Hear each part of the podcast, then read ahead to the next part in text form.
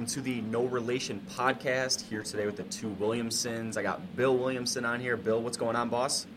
Hey, how's it going, Alex? Good, good. And we have Matt Williamson. Matt, how are you?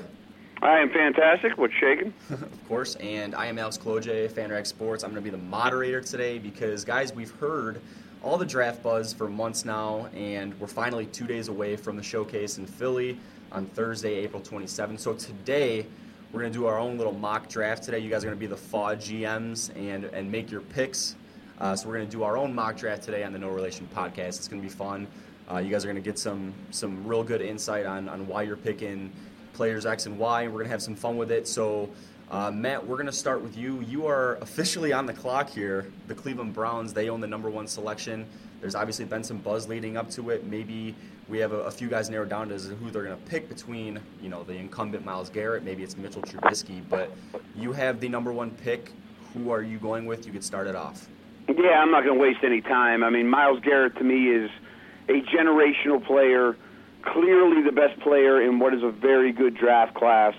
I'm not forcing a quarterback, and I'm not, and personally, I'm not big on this quarterback class to begin with.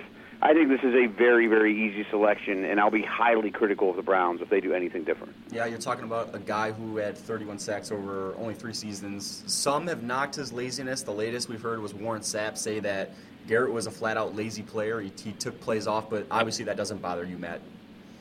No, and I also think that's overblown. Not to mention, he was playing with injury a lot last year. And to be very frank, I don't fault a guy that knows he's going to be a very high pick for protecting himself a little bit, you know, at certain times throughout his last season at school. Right, and I think uh, you know Todd McShay said it best. He's a college kid. You know, he's only he's only in his 20s. He knows he's going to make millions of dollars at the next level. So, you know, obviously there, there's reason to believe uh, that that's not necessarily a huge knock uh, coming to the next level. So you have Myles Garrett out of Texas A&M, a highly touted edge guy, uh, to the Cleveland Browns at number one, and Bill at number two. We have the struggling San Francisco 49ers out of the Bay Area. They have first-year head coach Kyle Shanahan at the helm. Uh, what are they going to do with pick number two? The floor is yours.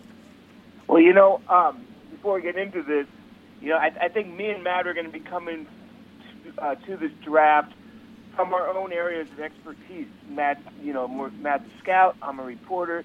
Matt, you're pretty much picking who you think if you're the GM of these teams, correct? Mostly, without being too unrealistic, yes. Right, right. And I'm coming from the same way, but through who I think the current GMs of these teams are going to take, with some, you know, with some leeway as well. So that's kind of what we're thinking. You know, I can screw this back up right now at number two. I mean, they 49ers could go four or five different ways, including a trade. Um, but I'm going to go with Solomon Thomas of Stanford. I don't know if it's the greatest pick, but I don't know if there's a better pick either. And I think that's where the 49ers are going to go. John Lynch, a Stanford guy, is going to go with the Stanford guy. Yeah, yeah. Um, talking about Solomon Thomas, real good athlete, and I think the reason that he's been so highly touted and a guy that really has climbed up draft boards is because he could play in a litany of schemes. I mean, he could he could play in a ton of different blueprints out uh, in, in, defensive schemes. And you know, you talk about a leading tackler for Stanford last season with 62, and he played most of his time on the interior. So I think that speaks volumes. And let's face it, guys, the 49ers, they're a team, obviously picking number two. They have a lot of areas to address. They don't need to reach for a quarterback. They don't need to, you know, necessarily uh, give Kyle Shanahan a, a, project right away. So you're going Solomon Thomas at number two. Um, what, what's your lowdown on Thomas here, uh, Bill? With with maybe people who don't necessarily know too much about him. Obviously, you know he's a cog at Stanford, but having him at number two, you don't think that's a reach?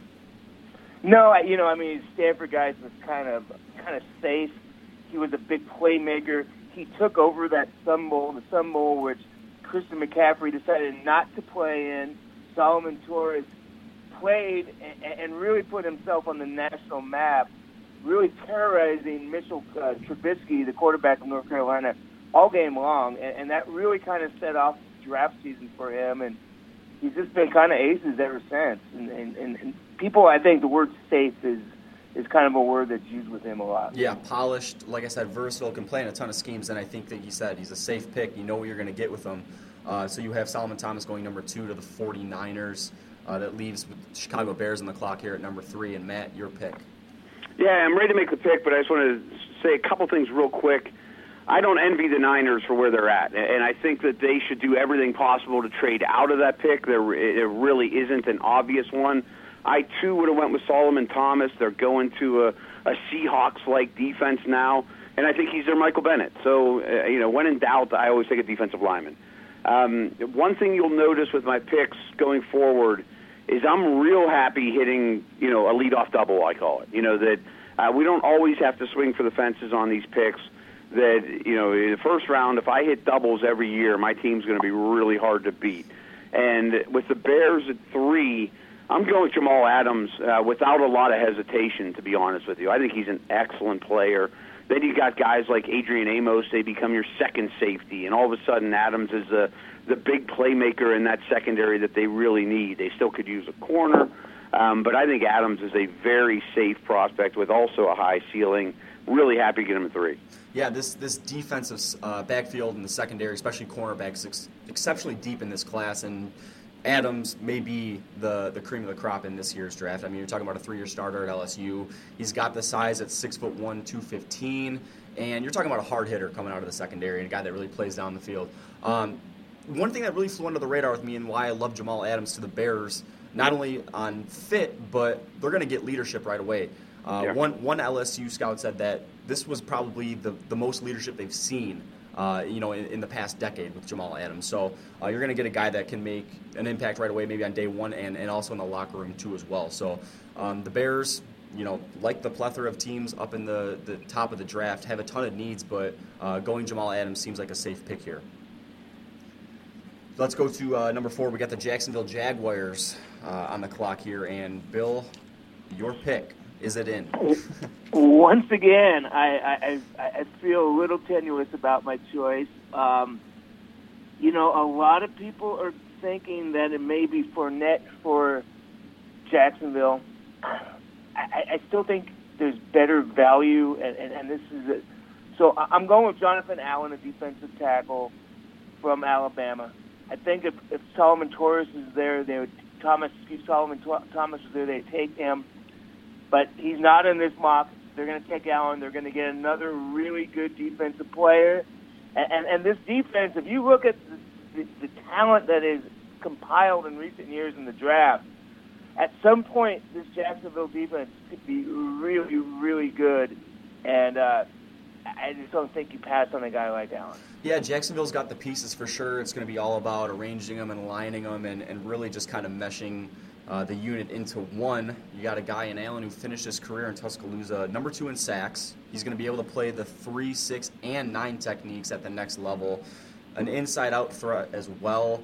Um, Jonathan Allen's been hanging around in that in that tier in the draft uh, because of the multiple shoulder surgeries, but do, does either of you guys think that you know the baggage that comes with some of these players with the surgeries and you know whatever happened in college really plays a factor in you know teams wanting to or not wanting to take them? I mean, we, see it. We've seen it in recent years. Certainly, uh, you know, Jaylon Smith to an extreme last year. Myles uh, uh, Myles Jack, who went who went to the Jaguars, you know, to extreme last year there's guys like Hooker this year. There's guys like Allen. There's always guys that are going to be, you know, over scrutinized, and there's certainly some things going on off the field um, that guys are being scrutinized as well. We'll talk about that later uh, in this mock draft, I'm sure. Um, but you know, I, I think Allen's going to be okay there. Any thoughts on that, Matt?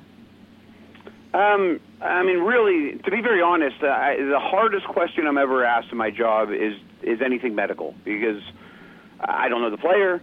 I didn't go to med school. You know, I mean, even the best of coaches that are know the players really well are the ones that defer to the team doctor. So if you know your team doctor got your hands on these guys, if he would come back to you and say, "Hey, I'm worried about this long-term durability," or "He's got a loose knee that I don't think is going to hold up," well, then that affects his draft stock a great deal. And when all of us are watching the draft, and there's inevitably five guys that fall way more than any of us expected the majority of the time it's medical. I mean, and if not, it's sometimes it's just bad luck. Often, I mean, sometimes it's also character things. But we hear more about the character things than we do the medical.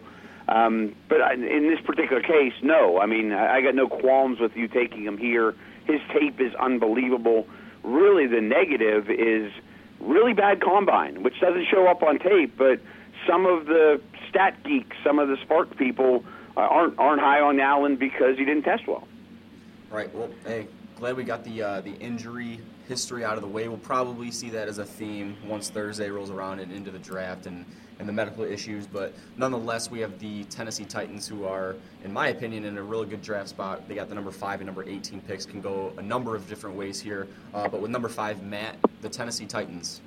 Yeah, I mean, if, if I'm in charge of the Titans, I really want to e- exit this draft with a number one type corner and a number one type wide receiver. They're clearly my top goals. I think Corey Davis is really the only number one type receiver in this draft. But it's a little early for me. So I'm going to go the corner route with Marshon Lattimore.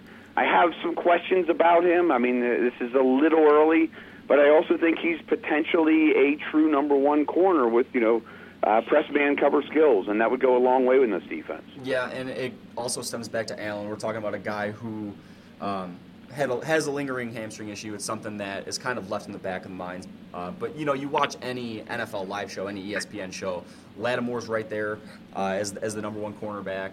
Last season picked off four passes, and you want to talk about one of the best secondaries in the nation. Uh, last season in Ohio State, and even they tagged themselves as BIA for best in America for what they did last season with the Buckeyes. So, Marshon Lattimore goes number five to, to Tennessee, a guy that I think could play day one and really is one of the best athletes in the draft. Um, he's, he's seen as a ceiling guy at number two to the 49ers, and you know the floor probably ends at number eight or number nine. That's how good he is. So you get an Ohio State cornerback in Tennessee, and that's going to leave uh, Bill here with number six, the New York Jets, and maybe the one of the most un- insufferable fan bases. And if they screw this pick up, they're gonna they're gonna hear about it. Yeah, all the way from Philly. Yeah, you know what? We're gonna go offense first time in this mock draft with me and Matt. Uh, number six after five defensive players in an unreal defensive draft. And this is definitely more what I think they're gonna do than what I would do. But I think the Jets are to take Mitchell Trubisky, the quarterback at North Carolina. Um, you know, they, they need a quarterback. Six isn't one, six isn't two. Um, these guys want to keep their jobs. They, they getting a quarterback in New York is a good way of doing it. The thing I don't know is, is do the Jets, you know, all these quarterbacks, Mahomes and Watson and Kizer and Trubisky, there are different ice cream flavors to these teams. Is Mitchell Trubisky the flavor of the Jets? I think maybe because he's pro style, and if you pulled all the 32 teams, that he's probably the one that grades out the highest. So that's my pick for the Jets. Trubisky to me is the most interesting case study when it comes to the NFL draft because you look at his resume, and Larry Fedora, head coach for North Carolina, had him second on the depth chart behind Marquise Williams in 2014 and 2015. And frankly, I didn't think Marquise Williams was that good of a quarterback, despite him being the quote unquote dual threat guy that can move outside the pocket. So Trubisky only has 13 games started under his belt. He trickled the number one right after the season was over with because he, you know, quote unquote, fit the mold of the NFL. He had the size, he had the arm. Since trickled back, he's kind of back in discussion once Thursday rolls around. So we'll see how that goes. We know about New York and the quarterback carousel that they went through last season.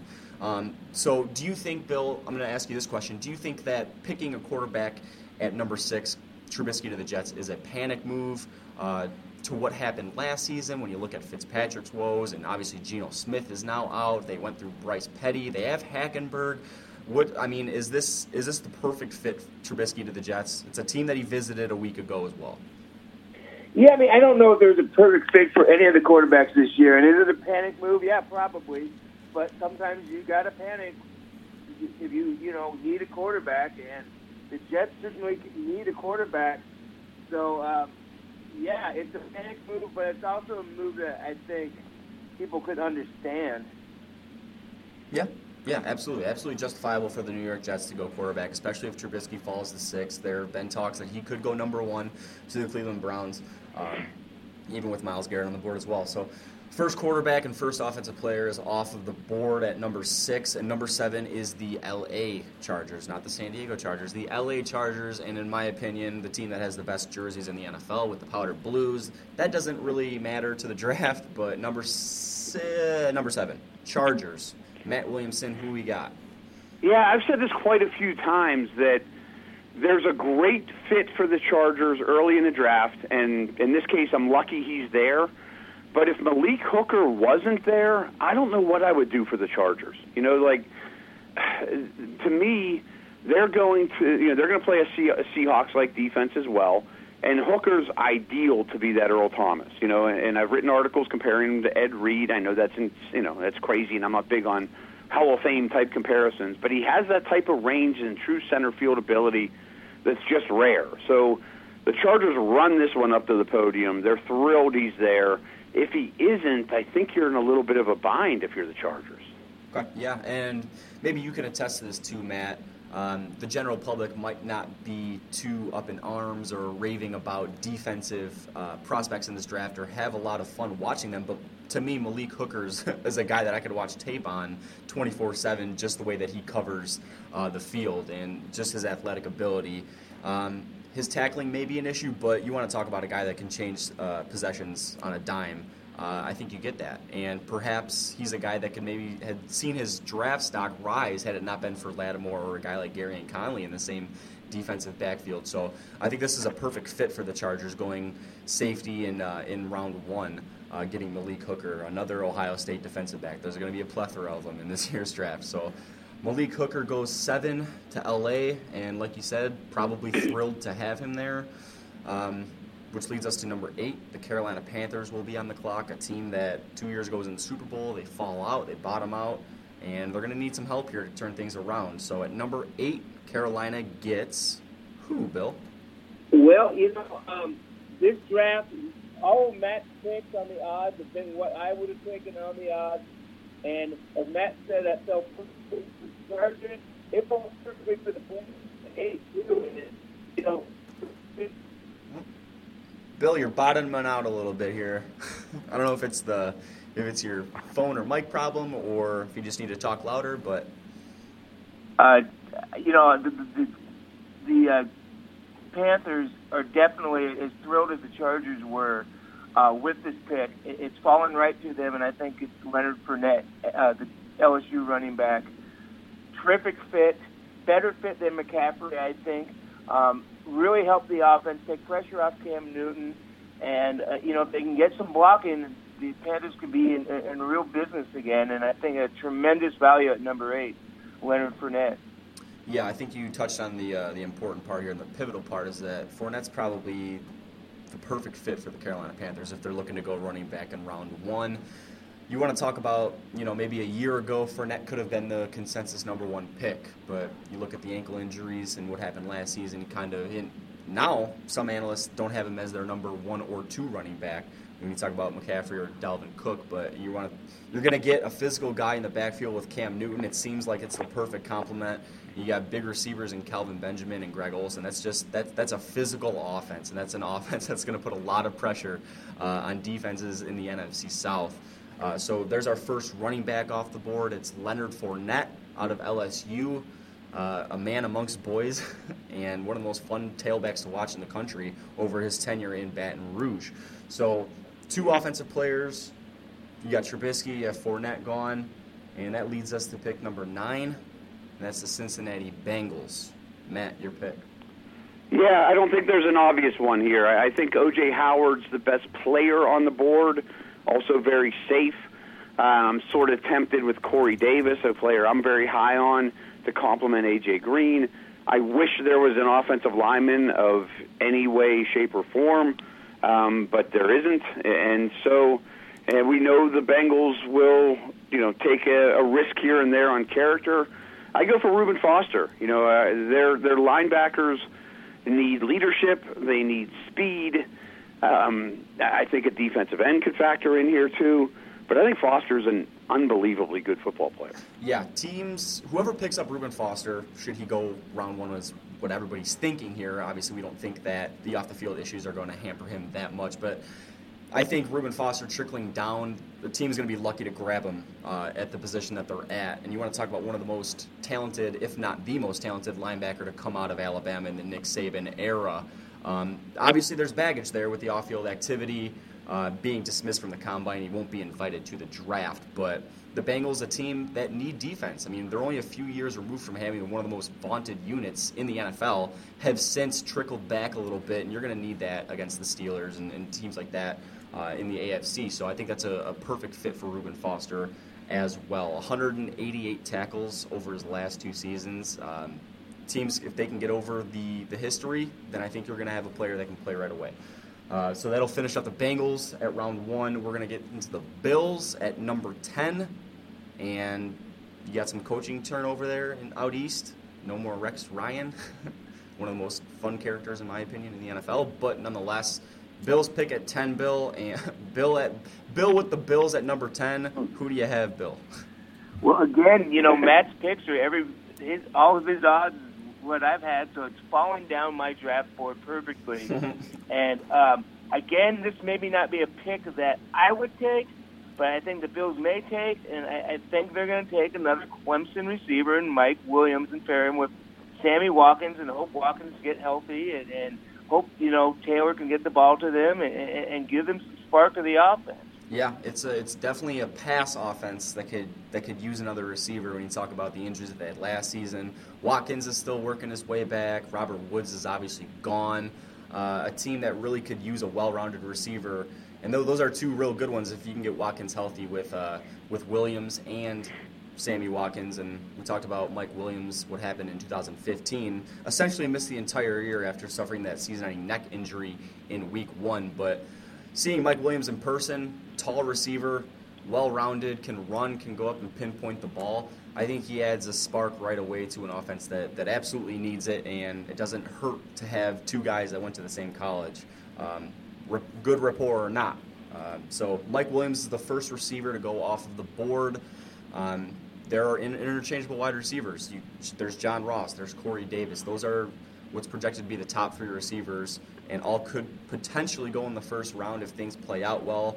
Um, Bill, I have a question. What do you see in Mike Williams that makes you trump him over Corey Davis? Well, again, see, Corey might be my pick, but I, I think the Bills are going to go with the, the bigger guy, the guy from the bigger school, and just you know, just might take a little flash and maybe perceived safer pick. I know Matt's not a huge Mike Williams fan, um, but Matt's not making this pick. Neither am I. But I, that's where I see him falling to the, the, Bills. So this is more about perception than anything, really. Mm-hmm. Perfect. So that's Bills number 10. They get Mike Williams, Clemson wide receiver, had a big year last year, came up clutch last season during the national title game. Um, and really, what he did last season, when you talk about a Clemson offense that featured five or six or seven wide receivers that, that needed touches, he still made waves last season and, and really bounced back after missing the entire season in 2015. He's the first wide receiver gone. At number 11, we have the New Orleans Saints. They have two first round picks. They just signed Adrian Peterson. That could perhaps shake up how they look at what they want to do with pick number 11. Uh, Matt, what are they going to do at number 11? Yeah, there's some intrigue. I mean, like I said, I think O.J. Howard's the best guy out there. I'm really high on Corey Davis. The Saints have an extra pick. It wouldn't shock me that um, on you know everyone thinks it's going to be all defense all the time, and I think it mostly will. But it wouldn't shock me if they get one new toy, you know, uh, uh, Evan Engram or whomever, you know. But I, I don't go that direction here. I went with Derek Barnett again, basically a a double off the wall. You know, I mean, he's a highly productive pass rusher. We absolutely know that is what is needed here in a big way. And you look at this defensive line now with Barnett, Jordan, Fairley, and Rankins, a player I like a lot. It's almost decent. You know, I mean, like that's not so bad. Yeah, yeah. The Saints have had a have had a revolving door on the defense, trying to stop opponents. It seems like for the past half decade, and have, have really struggled in that area. And I think the addition of Derek Barnett really gives them something to work with. And this is a guy that may have gotten lost in the shuffle last season, especially being in the SEC with Myles Garrett. But nonetheless, the sack holder at Tennessee, and when you're even in the same tier even drawing comparisons with Myles Garrett, you're probably in a decent company there. So um, he averaged seven, 17.3 tackles per loss, and it, it, got to the point where teams were basically running away from Barnett. I mean, it, it was it was making the offensive game plan easy because they were just avoiding his side. Uh, so that's how disruptive of a force he is. Uh, he's one of those edge guys. You know, one of those terms that's really been uh, frequent here in the in the in the 2017 NFL draft. But Derek Barnett, real high motor, as some of the uh, some of the analysts like to use. great player, just finished up a great career at Tennessee for the Volunteers and Butch Jones, despite you know the lack of rhythm there. But the Saints, they get their number one pick off of the board. They pick again later, and that leaves us to another team that has two picks in the first round, and that's the Cleveland Browns. And they went Myles Garrett and with pick number one with Matt did. So now, Bill, you get to pick their number 12 selection. Yeah, you know, and I don't know if they even take this pick. They, they may trade it up or down, but in this draft, they're picking 12. And I'm going to have them take O.J. Howard, the tight end from Alabama. Terrific. You know, Matt's been talking about him for since about number eight here. Um, terrific value. You you leave this draft with Garrett and and Howard, and you get two really foundation guys for you know up to the next decade, and and that can go a long way in changing changing things in Cleveland. And I, I just think he's a uh, not only a safe pick but a dynamic pick as well. Yeah, very very fun player to watch at Alabama, and we see the the tight end transition to what what it's becoming in the NFL when you talk about these guys that are in that 6'3", 6'4", 235, 245 pound range that could really stretch the field and could really run. I think he adds a new element to that Cleveland offense and, and can definitely spark that. Um, so we have the Cleveland Browns picking number one and number 12 without a quarterback. We don't have them taking a quarterback in the first round. Um, to you guys, according to you guys, we don't have them taking Trubisky at number one. I can see them moving up though from number 33. You know, it, maybe I think Oakland at 24 is a hot, excuse me, is a hot spot, a sweet spot. Four teams wanting to trade up because you got Houston at 25, you got Kansas City at 27. So I can we maybe talk about that a little later, but I can see Cleveland moving back in. I, I especially like not only not drafting a quarterback because I think Cleveland's a team that can't really lose sight of the big picture here. It's a team that needs to needs to really bolster one of the most talent poor rosters in the NFL.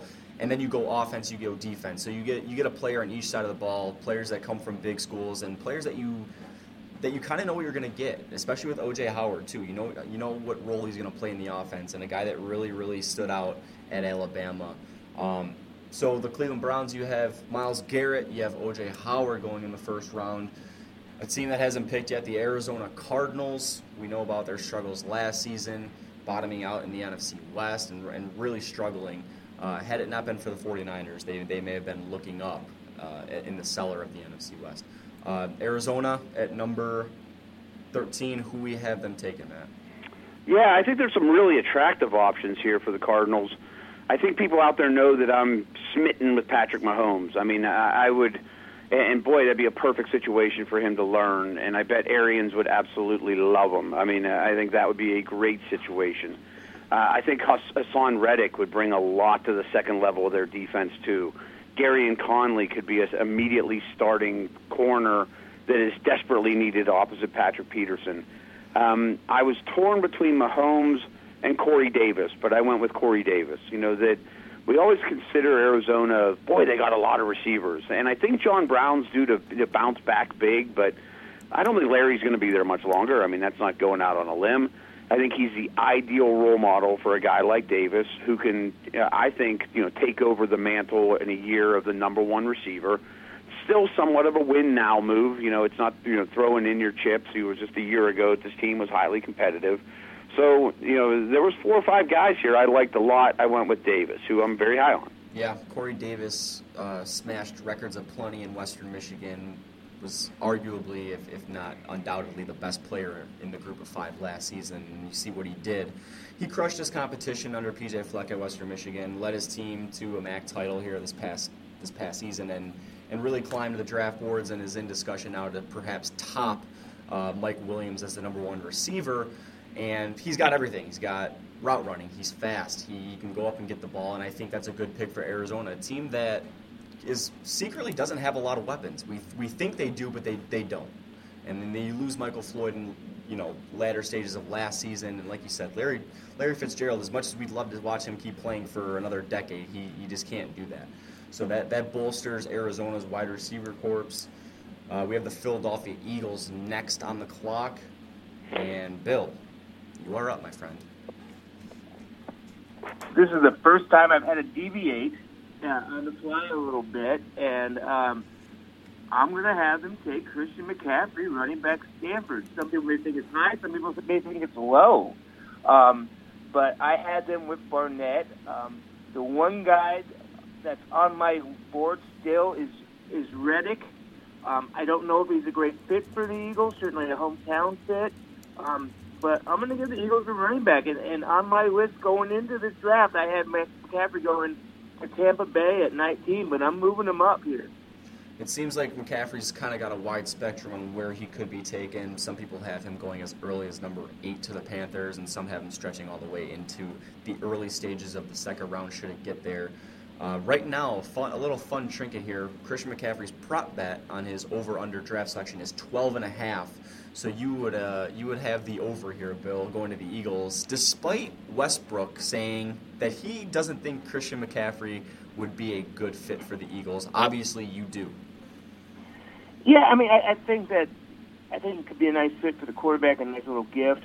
Um, they got Jeffery. I, I think it could. I think it could be a. I think he's going to be overdrafted wherever he's going.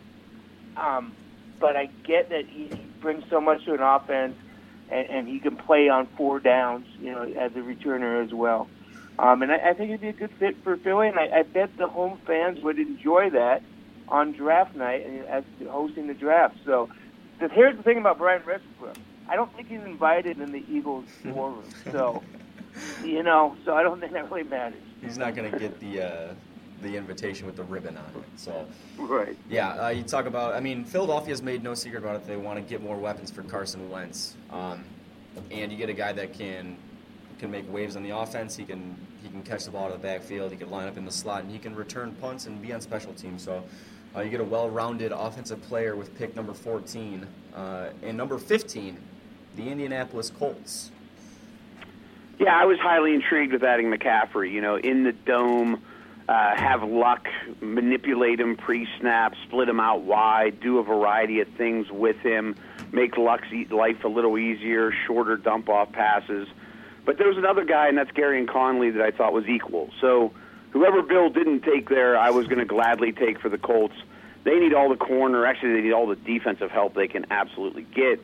Um, I think this guy is a plug and play guy right off the bat, opposite Vontae Davis, and he might actually have a strength on defense at corner, assuming he you know pans out.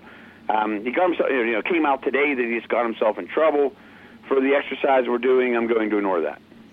Yeah, Gareon Conley was a guy a few weeks ago that really trickled up draft boards to, and maybe not for you, Matt, because I know you do this for a living, but it was. I know some people like him more than Lattimore, his his, his teammate. Exactly, and the uh, the original, you know, pecking order was that it was it was Lattimore and it was Hooker, and, and those were the the tandem at Ohio State, and all of a sudden Conley kind of came out of nowhere, where people started to finally jump on his coattails and, and see what he had to, had to offer, but performed well on the big stage last season, picked off Deshaun Watson in the second play of the Fiesta Bowl.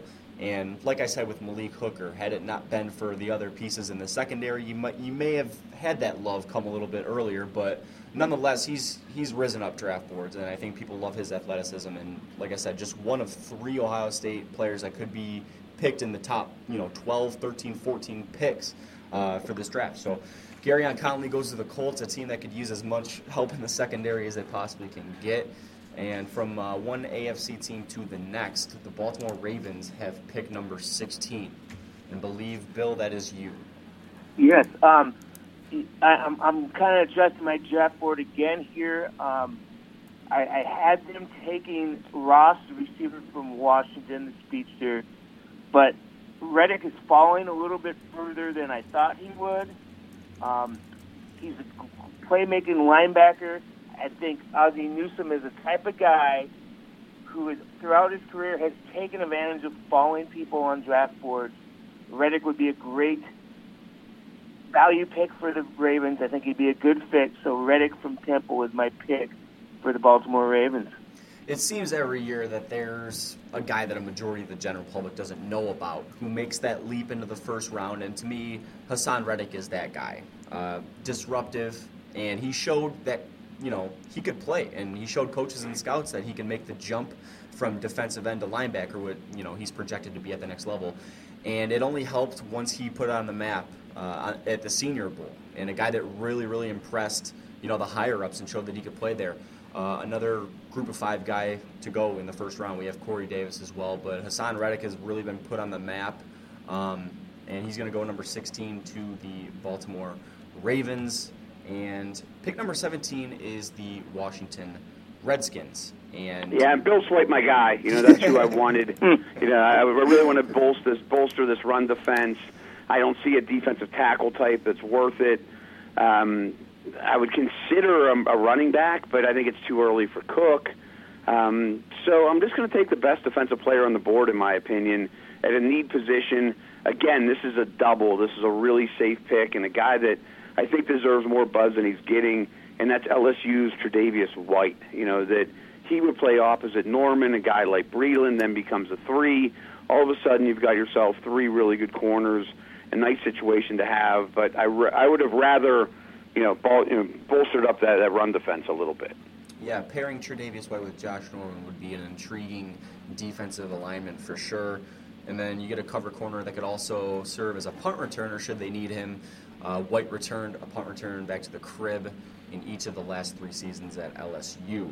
Um, a guy that could probably play in the slot right away and probably see that and can run step for step with receivers. So um, in that NFC East, you're going to need guys to cover the Odell Beckham Juniors, the Alshon Jefferys, and so on and so forth. So Washington lands a LSU product as you know the plethora of cornerbacks and second or secondary members come out of LSU each and every season. Uh, Tre'Davious White and Jamal Adams, two guys that come out of the Tigers program in round one. And that leads us to the Tennessee Titans with pick number 18. They picked at number five. Um, who are they going with at number 18, Bill? Well, I think this falls well for them. Um, they they get their corner at five. They need a receiver probably more than a corner, you know. But again, there's no. The cornerback was the value at five. Uh, John Ross is sitting there at 18. I think they would gladly take him. Um, you know, a lot of people are enamored by that speed, rightfully so, and, and, and he's the pick, and he's the toy for Marcus uh, Mariota. So, you know, they follow up Lattimore at five with John Ross from Washington at 18. John Ross proved that he was not a gimmick receiver and a guy that was just going to blow the top off of the secondary on a weekly basis. And, you know, you want to talk about a touchdown machine last season for an uber efficient Washington team that had the likes of Jake Browning at quarterback and Dante Pettis. And John Ross really stood out, started gaining traction late in the season, and obviously he parlayed that with that 40 yard dash that just had scouts raving about him.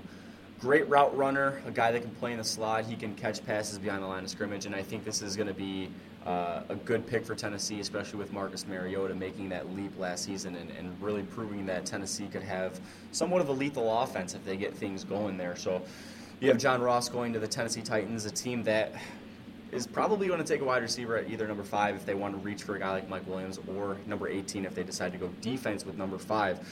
So they go John Ross at 18, and the Tampa Bay Buccaneers are next at number 19. And Matt, that is all you. Yeah, and I, I would have loved to go on safety here. I just don't think the value's right. I mean, Melifonwu's really interesting. I'm not a Peppers believer, but I think it's just early for those guys.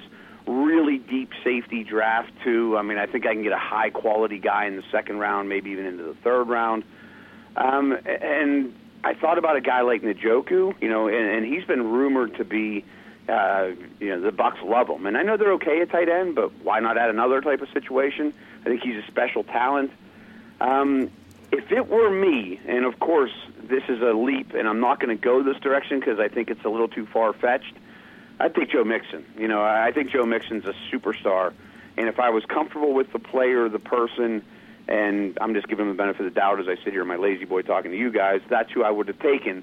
But instead, I'm going to take Dalvin Cook, and I think there's a really good chance that happens. You know, I, I know Jameis Winston is lobbying heavy for his former teammate. I just wrote an article talking about you know landing spots for Cook, and I think Washington, Tampa are, legit possibilities. Kansas City, but I'm not real confident in his character and injury situation either. I was a little bit of a bind, so I'm going with Cook, and we're going to make our quarterback happy. Yeah, it makes sense definitely when you talk about location. He doesn't have to move too far there, uh, playing his college ball at Florida State alongside Jameis Winston. And the running back position is one that would certainly need to be bolstered for Tampa Bay, especially when you talk about Doug Martin and having to go through Peyton Barber and that conundrum there. Plus, you have a Jameis Winston maturing. You have a, a, number one wide receiver in Mike Evans. They add DeSean Jackson. So that offense could be fun, and adding Dalvin Cook to the mix could make it even more fun. Uh, so that is going to be number 19, Dalvin Cook out of Florida State to the Tampa Bay Buccaneers. On the clock at number 20, the Denver Broncos. Well, I mean, they need they need offensive line. That's obviously where it starts for them. Um, in this draft, the, in this mock, all of the offensive linemen are available. Um, I'm going to go for a guy that's kind of quietly rising up, and I got a little inside information. I don't know if that's good or bad, but um, I'm going to give them Lamp from Western Kentucky, uh, a guy that you know is a guard can play can play uh, left tackle. Some teams project him as a left tackle. Some teams are saying he could be a top ten pick. I don't know about that, but he's the pick for the Denver Broncos. They have a lot of moving parts in their offensive line. I think they can kind of move, chest move these guys in camp when they see them. But he's a guy who has a big upside and some versatility. Yeah, Forrest Lamp was was a fun player to watch there in the Conference USA, and he virtually crushed his competition, both figuratively and literally, at Western Kentucky. And and was really a huge part to why Western Kentucky is so efficient last season in becoming one of the top offenses in the country. Can run block, can pass block, and it's not necessarily a deep offensive lineman uh, draft pool right now, especially in the first round. That's our first one to go. Uh, you also have Ryan Ramczyk, Garrett Bolles, among a plethora of others that could possibly go, Cam Robinson. But Forrest Lamp, the number one offensive tackle to go uh, out of Western Kentucky. I mean, that's that that says a lot. It should say a lot. He's the he would be the first Western Kentucky player to go in the first two rounds of the draft ever. So not only would that be big for him, but it'd be big for the school. You have him going to the Denver Broncos at number 20, and now we have the playoff teams here, starting with the Detroit Lions at number 21 as we get into the bottom third of the draft. And Matt, that is you. Yeah, I like that Lamp pick. He's my favorite of these offensive linemen. I could see a run of them happening now. There's a lot of teams that could use them. Um, the Lions aren't one of them, though. I mean, they're, they're in good shape up front on, on offense. There's been talk that they might add a weapon here, a Njoku, somebody like that. I just think this defense is so talent starved right now that, especially at linebacker, you know, the Levy is now out of the picture. I'm taking Jarrad Davis from Florida. You know, an every down, very active highly athletic, rangy guy that I think could be the the face of that defense, and that's something they really need. Jarrad Davis, another another fun prospect, and and what he brings. Considering you look at during the season, it was the Teez Tabor and Marcus Maye, Caleb Brantley, all those guys were climbing, and sure enough, here comes Jarrad Davis, a very fun guy. Like I said, with like the Derek Barnett, the high motor kind of guy that can really really bolster a Detroit Lions front seven. Uh, so you have Jarrad Davis going to the Detroit Lions at number 21 out of Florida. And speaking of Florida, let's stick with Miami. We have the Dolphins picking at number 22. Bill, that is all you. You know, there's some good defensive players out there on the board, um, but I, I think the Dolphins are going to stick with their biggest need of offensive line. And again, there's there's not a lot of offensive linemen to get, so you got to get them when when you can.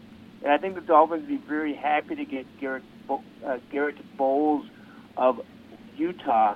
Um, pretty decent value at 22, so that's the pick for me.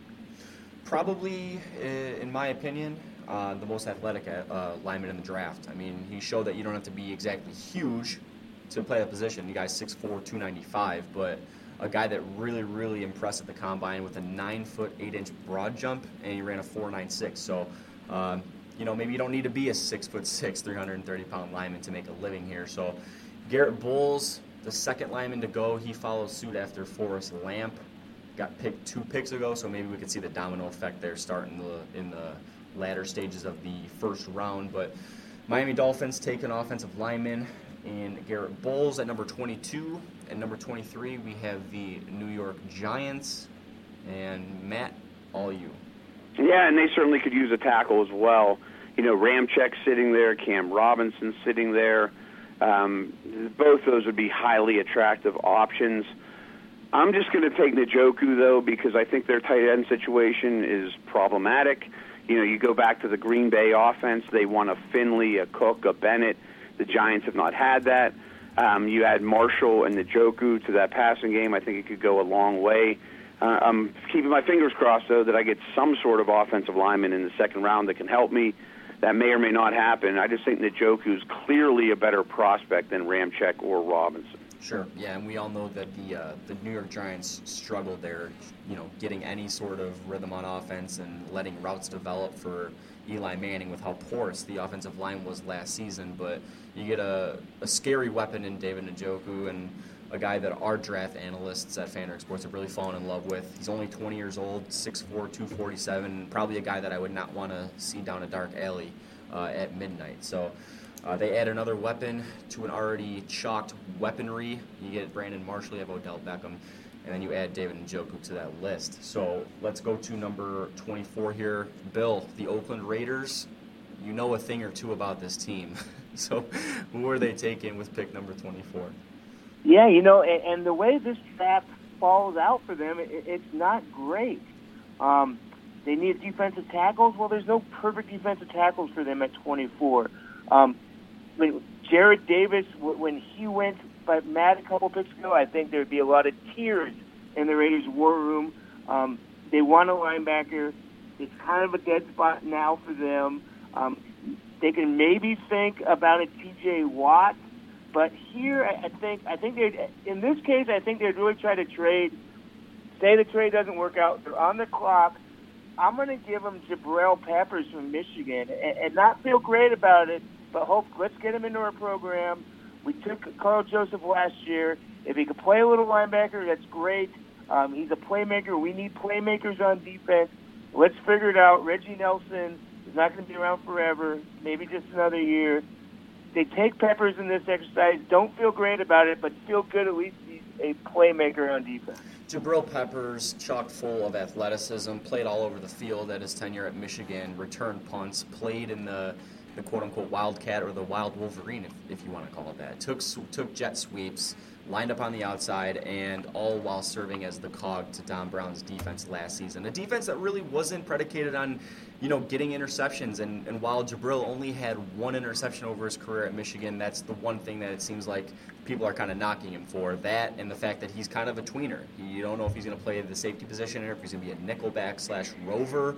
Uh, some people say that he's going to play that Deone Bucannon role on a defense, but it seems like Jabril here can go anywhere from you know the late first round, he, and he could fall with this dilute sample that just you know another another knock to his resume uh, if you must. So um, the Raiders get a playmaker like you said, Bill, and a defense I would probably love to have him there. You know, he's one of the more interesting case studies as well because we don't exactly know what we're going to get from Jabril Peppers, and it's kind of exciting to see what's going to transpire with him at the next level. Nonetheless, they get a safety slash linebacker slash Swiss Army knife with Jabril Peppers. Uh, moving on to the NFC now, we got the, the Seattle Seahawks picking here at number 25, and Matt, that's you. I think we skipped Houston here, didn't we? Did we? Houston's 25, yeah. That is on me then. We, we all right, all right. Will, I was preparing not, for the Texans here. They will not skip the Houston Texans in the draft. a very Al Davis-like pick there by uh, Billy Willie uh, for his Raiders. yeah, yeah, I think he would approve. Um, Houston is thrilled. I mean, not only is Rand, I look at the Texans and say they have to get a quality guard tackle, preferably a tackle, somewhere in this draft and I think quarterback is of the utmost importance. And not only is my favorite quarterback still on the board, Mahomes, but it's a very different type of guy than what they've had there. Savage can hold down the fort in the short term. I think they run to the podium for Mahomes and hope there's some O line help there in round two. I know I'm playing moderator here, but I will say that this this is probably my favorite pick in the draft uh, so far, Matt. And when you talk about based on need, fit, uh, location, even too. I mean, you're going to sell tickets up the wahoo here, having an in-state yeah. product playing in Houston, and you know, I'm just going to throw everything out there that you guys already know. But huge arm, a guy that's looking to buck the trend of air raid quarterbacks that have essentially failed in the NFL, but uh, a fun prospect nonetheless, and a guy that's really been the trendy pick here. Uh, when it comes to quarterbacks in the first round, but Patrick Mahomes, tall guy, oozes confidence, and just really one of the more fun players to watch, and he was fun to watch in a Texas Tech offense over his career in Lubbock. So there is quarterback uh, to the Texans uh, at number 25. And now we'll get to my pick, which I prematurely uh, came on the scene with, the Seattle Seahawks at number 26. Yeah, I, think Seahawks would be very happy to see, you know, one quality offensive lineman. They got two in Ramczyk and Cam Robinson and I'm going to give them Ramczyk, Ryan Ramczyk, the, the tackle from Wisconsin, played one year of Big Ten football, did really well, and he will help a desperate Seattle offensive line. Yep. Ryan Ramczyk. Ryan Ramczyk, former D3 guy that came into Wisconsin and really just kind of fit into that pipeline of Badger offensive linemen that have their way with uh, with opposing defensive linemen. And you want to talk about Russell Wilson being a mobile quarterback? Well, Russell Wilson last year was running for his life. Um, so this is this is a good pick for Seattle and Pete Carroll, and uh, they're going to get a guy that that made work of his competition last season, the Big Ten. Uh, so Ryan Ramczyk goes off the board uh, at 26, and we're going to go across the country now to Kansas City with pick number 27. Yeah, and there's not a fit here that I love. You know that personally, I might take Kizer here. I mean, if it was me, if I was a GM of the Chiefs, I'm not going to go that direction for this exercise just because I don't think it's highly likely, and I'm not a, a believer in Deshaun Watson, so I'm not taking him. Um, they they could use a guard. You know, maybe you could stick Cam Robinson in as guard and really make a strong offensive line. Um, I think if Cook were still available, that would be an option. But I don't think you can go Mixon, even though they just took Tyreek Hill last year. I mean, I think he could end up a Chief, but just not in round one. So I'm a little stumped. So I would love to take an inside linebacker, you know, but my man Davis from Florida just went. Um, so when in doubt, you know, I'm going to take a corner. Um, Marlon Humphrey and Kevin King are available. Uh, the I'm going to go with King. You know, they used to have Sean Smith. They put a premium on size at the corner position. Put King opposite Peters. Um, you, you could really do. You know, they play a lot of man coverage. They play with a lot of defensive backs on the field. It's not exactly how I would have you know played out. I wanted it to play out, but best I can do. Yeah, Kevin King kind of kind of fits that mold in the Washington secondary, similar to what we saw with Ohio State and having that trio uh, and kind of having to divvy up the spotlight there. When we talk about Washington's secondary last season with Sidney Jones and Budda Baker, Kevin King kind of kind of fell by the wayside a little bit, but teams are starting to see how good he is, and it only helped when he you know made waves at the combine. And a lot of people are comparing him to Byron Jones and what he did at the combine, and really just impressed with, the, with his athleticism. Um, obviously, being in the Kansas City organization and being a defensive back isn't exactly the uh, the worst scenario in the world. So, Kevin King adds to an already great secondary. The rich get richer there, uh, which leads us to the last five picks in the draft. Now, guys, we're at pick number 27, if I'm not mistaken. Uh, 28, 28, Dallas. 28 with the Dallas Cowboys. And Bill, you get to uh, to make the pick for a quote unquote America's team. Yeah, you know, I, I wrote a story for today saying, you know, the Dallas Cowboys are in really good shape because they need a lot of defensive help. And 28 is actually a pretty nice spot for defense, and they're gonna, they're not gonna have to panic. They're not gonna have to overdraft. They're not gonna have to draft up. And this exercise is kind of showing that. I mean, I'm having Dallas choosing between Taco Charlton, McKinley from UCLA, and T.J. Watt, and um, T.J. Watt was my original pick here, but I got the other guy. I got McKinley rated higher. I'm going to have McKinley from UCLA, pass rusher that can really come in and make an impact for the Cowboys at 28. Yeah, and this this goes back to Jerry Jones and what he wants, and he hasn't shied away from talking about wanting to bolster the defensive line. He, he said he wanted a quote unquote war daddy whatever that means, he wants it, and he wants a guy immediately that can come in and really just wreak havoc on opposing quarterbacks. And Takk McKinley is a guy that whenever he gets on the field is going to give 100%. He's a guy that doesn't take plays off. Uh, he is coming off of an injury, uh, a post combine shoulder injury, but you know he just he fits that mold of the of the edge guy that has burst, and I think he would fit in well uh, with Dallas's defensive scheme there. So we have T- uh, Takkarist McKinley out of UCLA going to the Dallas Cowboys, and uh, the Cowboys who were ousted by the Green Bay Packers in the playoffs, they have the next pick uh, up in Green Bay. So Matt, you have the Packers taking who?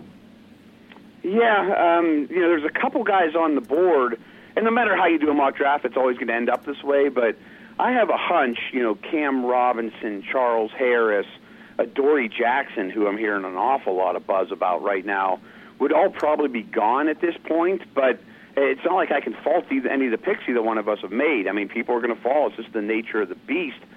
So I'm looking at Green Bay going, there's some good players here, and uh, Jackson is highly you know, athletic. He's a great returner. Corner is a major need. We saw the, how you know the guys they were playing with at the end of the year. But I'm going Marlon Humphrey. You know, they just tend to put more stock in bigger physical corners. Uh, Humphrey's about as physical of a tackler and nasty corner that I've seen. And, and you know, he comes in with NFL bloodlines. He needs to do a better ball, job of tracking the ball downfield, and he's allowed too many big plays. But boy, there's a lot of ability for there for them to mold. Yeah, and Green Bay went through a revolving door of, uh, of secondary pieces last season. Marlon Humphrey, one of the younger players in the draft, he's only 20. Um, and you'd pair him in a secondary with uh, with Ha Ha Clinton Dix, also an Alabama product. Uh, Marlon Humphrey, a guy oozing with potential and probably has a high ceiling going towards the next level. Made waves last season in an Alabama secondary that was just absolutely fantastic. Uh, one of the best units to watch uh, on TV as well. Um, looking forward to next season where Minkah Fitzpatrick could be the potential number one guy to go uh, in terms of defensive and, and secondary guys next season. So Marlon Humphrey falls all the way to 28 uh, for the new, for the uh, sorry 29 to the Green Bay Packers, and we have the final three picks here. Beginning with the Pittsburgh Steelers at number 30. Big Ben is coming back as if he wasn't. Bill, who do you have the Pittsburgh Steelers taking with their first pick at number 30? Yeah, I think when you think of the Steelers, you think first defensive pass rusher. There's some good ones here. I'm gonna go, I'm gonna give him Taco Charlton, um, maybe over Harris and T.J. Watt, but I think Charlton could be a good fit for them, and uh, that's the choice. Okay, yeah, it seemed like everybody that had Taco Charlton as a potential top 10 or 12 pick um, it came responded with people who said that this guy's overrated. Uh, you know, he hasn't exactly fit into his body yet, isn't exactly polished, and while he is raw, you're talking about a guy who is 6'5", 6'6", and 270 that could move. Uh, so Pittsburgh gets a edge guy and a guy that could potentially make life uh, living hell for opposing quarterbacks in the NFC North. Uh, so Taco Charlton goes number 30 out of Michigan to the Pittsburgh Steelers. And our final two picks, NFC South representatives, we have the Atlanta Falcons, the Super Bowl runner-ups at number 31. Matt, this is your pick. Yeah, and it was actually just announced while we were recording this that Martavis Bryant has been reinstated for the Steelers. Has a chance to be a really nasty offense if they can keep all those guys healthy. I'll be down at the facility, we're you know, doing draft coverage uh, on Thursday and Sunday. But it brings us to the Falcons. The uh, almost champions, as close about as you can get to being Super Bowl champions without actually getting there. I think the number one goal of this draft for that team is to find a starting guard. That's the only hole on the offense to me. But there's just so many pass rushers here. I need to take one. That I'm, I'm looking at Watt. I'm looking at Charles Harris. I'm going to go with Harris. Yeah, I think Harris is a little more ready right this second, quite a bit more ready. You know, and our window is now. You know, we were a Super Bowl team. We want to get back there put Harris and Beasley coming off the edge together, I like a lot. Yeah, that could potentially be a nightmare for opposing offenses. Yeah, Charles Harris, an aggressive pass rusher, and probably would have been put on the map more had Missouri uh, not had the uh, most unideal uh, season last last year. You talk about a team that was in the SEC championship a few years ago, but has really, really uh, dipped in the SEC pecking order. So Charles Harris goes number 31, another edge guy uh, at number 31, and the the first round of the NFL draft will round out with the New Orleans Saints, who had the pick earlier in the draft, uh, they get their second one here with the last pick. And Bill, that's you. And Matt, you had them taking Barnett at 11, correct? Right, absolutely. Yeah, I, I think this ends with a, a great day for for New Orleans, and they take Adoree Jackson uh, from USC, who you mentioned a couple times during this mock. You get the pass rusher, you get the defensive back. Um, you, you don't trade for uh, Butler, Malcolm Butler, and you know that's that's your return for uh, Cook. And I think this would be a really good night for the New Orleans Saints. Yeah, not much more to say about Adoree Jackson. He kind of fits that Jabril Peppers mold in terms of being the Swiss Army knife and the guy that can really do it all. And though he may not have that polished, uh, you know, secondary look, he can do a lot for a team. And I think New Orleans would love to have Adoree Jackson. That's going to conclude the first round. Real quick, guys. Adoree Jackson, if he went to, I think that the Saints would do cartwheels to get him that late. And I wouldn't be shocked if Sean Payton – lined him up as a Devery Henderson type too once in a while and threw him bombs. I mean, that, that imagine right? him in the dome with the ball in his hands. That would be fun. That would be fun for sure. And uh, guys, that's that's going to complete the first round. What really stood out, Bill? We'll start with you. Of any takeaways from the first round, we we didn't see Deshaun Watson go. Uh, were there any surprises or anything that played out that really, really catch your interest? You know, I, mean, I guess just the dominance of defense and, and the, the, the real you know, emphasis on defense. Uh, uh, T.J. Watt uh, is still out there in, in the second round, and I think Tim Williams and some other pass rushers. Um, the fact that this this draft ran really well for teams at the end, like Dallas and Pittsburgh and, and New Orleans. In most years, those teams picking 28, 30, 32 really don't end up with ideal situations. But this draft is so deep, we saw that happen. Matt, how about yourself? Yeah, real good points, and I do think that it is kind of a sweet spot near the end of the end of the first round that matches up with team needs. Like you said, you know, Dallas and Pittsburgh come to mind. Um, the one thing, and again, this isn't being critical of Bill or myself. I just think when the real thing happens on Thursday, offensive linemen will get picked higher. You know, there's such a premium there's not enough good ones to go around. And if we had the ability to trade, that might have you know made that a little more feasible. You know, a team like Cincinnati trades back five spots and then they take Lamp. You know, something like that. Um, but I, I bet that the demand for offensive linemen will be greater than what we reflected here today. Even though it's such, there's so much depth at defense, and, the offensive lineman may be overdrafted because you know as far as value goes. Yes, I mean I absolutely think so, and I think yeah. you'll see that even more so second and third rounds. You know where team, and I even wrote this that I mean uh, that if teams have a fourth round grade on an offensive lineman, they might have to take him in the end of round two. You know that I think they're going to go off the board like crazy. Um, you know maybe it starts slow, but when you start getting that second round looking for starters, there aren't many. Absolutely. Well, that is going to conclude the mock draft from our pretend GMs. Matt Williamson, you can follow him on Twitter at M Williamson NFL, and of course, uh, Bill Williamson at B Williamson NFL. But guys, thanks so much for uh, for the picks and the insight. And we uh, we have the draft here coming in about 48 hours, so all the uh, we put all the narratives to rest and, and let the GMs and the front offices uh, make the ultimate decision this weekend. But thanks so much for for everything and the insight, guys, and best of luck with your team, your teams, your insights, your draft boards. Godspeed, my friends. Thanks. We'll be back next week.